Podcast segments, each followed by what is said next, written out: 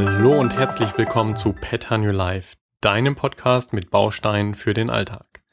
Heute in Folge 13 mit dem Thema Wie erreichst du Charisma in der Führung? Nachdem ich euch in den letzten Folgen eine Menge zu praktischen Pattern und Mustern erzählt habe, geht es heute um etwas anderes, was du aber trotzdem in deinem Alltag nutzt, täglich. Heute erzähle ich dir etwas zur Kommunikation. Wie kannst du charismatisch kommunizieren, um optimal zu führen? Ich stelle dir zwölf Pattern vor, wie du dein Charisma ausbauen kannst. Diese zwölf Bausteine werden unter dem Namen Charismatic Leadership Tactics oder auch kurz CLT geführt. Folgende drei Dinge möchte ich kurz erläutern. Kommunikation, Führung und Charisma. Ähm, mit Kommunikation ist verbale wie auch nonverbale Kommunikation gemeint, wie du auf der Bühne stehst, etwas vorträgst, wie du Personen direkt ansprichst. Aber in der geschriebenen Kommunikation ist es auch möglich, einiges von dem, was ich dir gleich erzähle, einzusetzen. Führung ist viel mehr als die Führung von deinem Team. Als zweiten Begriff möchte ich also Führung kurz erklären und das Verständnis davon schaffen. Führung findet auch statt, wenn du vor einer Gruppe eine Präsentation hältst. Du musst also kein Team führen. Denn wenn du vorne stehst und präsentierst, dann führst du das Publikum durch deinen Vortrag. Du führst aber auch, wenn du innerhalb einer Gruppe als Teil von ihr sprichst und die Gruppe von deiner Idee überzeugen möchtest.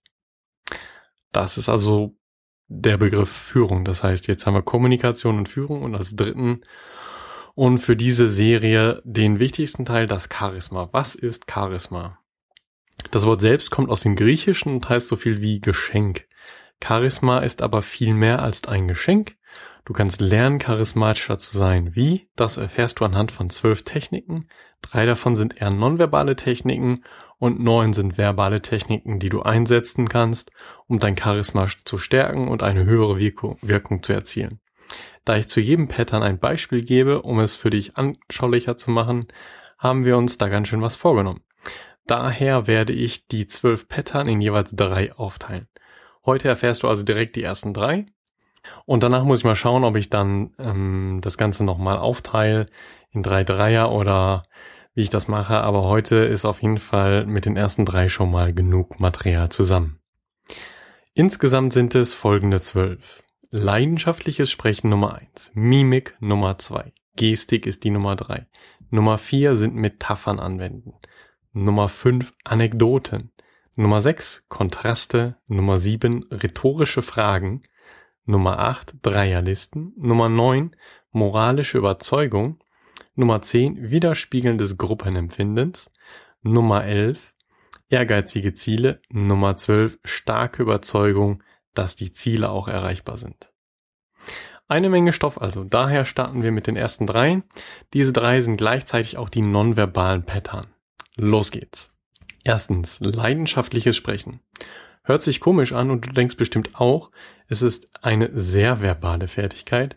Also Warum eine der drei nonverbalen? Leidenschaftliches Sprechen kommt nicht durch das Sprechen selbst, das heißt nicht durch das Verbale, sondern vielmehr, wenn du sprichst, willst du deine Hörer überzeugen. Du willst Gewicht in dein eigenes Gesagtes legen. Dafür musst du von dem, was du sagst, überzeugt sein und es mit einer Begeisterung von dir geben. Das tust du am besten, indem du mit Emotionen sprichst. Vermittle Traurigkeit, Heiterkeit, Begeisterung, Entsetzen. Zuallererst tust du das, indem du wirklich so fühlst. An der zweiten Stelle unterstützt du das mit der Sprachgeschwindigkeit oder mit Lautstärke oder mit Pausen. Punkt 2. Mimik. Unterstütze die von dir übermittelten Emotionen mit deinem Gesichtsausdruck. Mimik ist eine der besten Möglichkeiten, Stimmung und Gefühle zu übermitteln. Oft ist sogar die Rede von Mikromimik. Also dass winzige Änderungen im Gesicht schon tiefe Eindrücke über die aktuelle Gemütslage des Menschen dir gegenüber geben. Zum größten Teil wirst du aber unterbewusst Mimik von dir geben. Es ist auch kaum möglich, deinen Gesichtsausdruck immer zu 100% zu kontrollieren. Daher versuche doch an bestimmten Punkten deine Mimik bewusst einzusetzen. Besonders an Punkten, die du besonders betonen möchtest, setze deine Mimik ein. Zieh eine Augenbraue hoch, guck etwas skeptisch, reiß die Augen auf, lächle ein bisschen oder guck etwas ernster und fester. Punkt 3. Gestik. Von einem ruhigen Zeigen auf einen Punkt bis hin zum ausladenden Zeigen, bis zu einer ausladenden Geste. Mit deiner Körpersprache nimmst du Raum ein, was bisher im Verborgenen lag, wird mit der Gestik sehr deutlich. Setze deine Hände gezielt ein, leite die Blicke deines Publikums, klatsche in die Hände, um eine Aufmerksamkeit äh, zu erschaffen, um für Aufmerksamkeit zu sorgen. Aber sei vorsichtig, denn Gestik nutzt sich sehr schnell ab. Wie lautes Schreien irgendwann keinen Effekt mehr hat, gewöhnt sich dein Gegenüber an ein bestimmtes Level von Mimik und Gestik. Um einen um einen Aha-Effekt zu erzeugen, musst du dann schon sehr stark rudern. Im wahrsten Sinne des Wortes musst du ausladend werden, sehr groß und sehr starke Gestik machen. Das macht vielleicht funktionieren, wenn du vor einem riesigen Auditorium stehst, was meterlang ist, kilometerlang, tausende von Leute da sind. Dann macht das Sinn, denn auch die Leute in den hinteren Reihen möchten sehen, was du machst und ähm, kriegen sonst kaum was davon mit, wenn du dich kaum bewegst. Aber sonst bei normalen Reden, bei normalen Auftritten, bei kleineren Runden, bei 1 zu 1 Gesprächen, nutze deine Gestik, aber setze sie bewusst ein und dosiere sie. Das waren also schon die ersten drei nonverbalen Techniken zum charismatischen Führen und Kommunizieren. Nochmal in der Zusammenfassung. Am besten merkst du dir die drei nonverbalen Techniken für eine charismatische Führung von innen nach außen. Im Inneren solltest du starke Gefühle hinter deine Worte haben. Das heißt, sprich leidenschaftlich. Etwas mehr an der Oberfläche ist die Mimik in deinem Gesicht. Du unterstützt die Emotionen hinter deinen Worten mit offensichtlichen Signalen. Und zuletzt ganz außen und ganz offensichtlich ist die Gestik.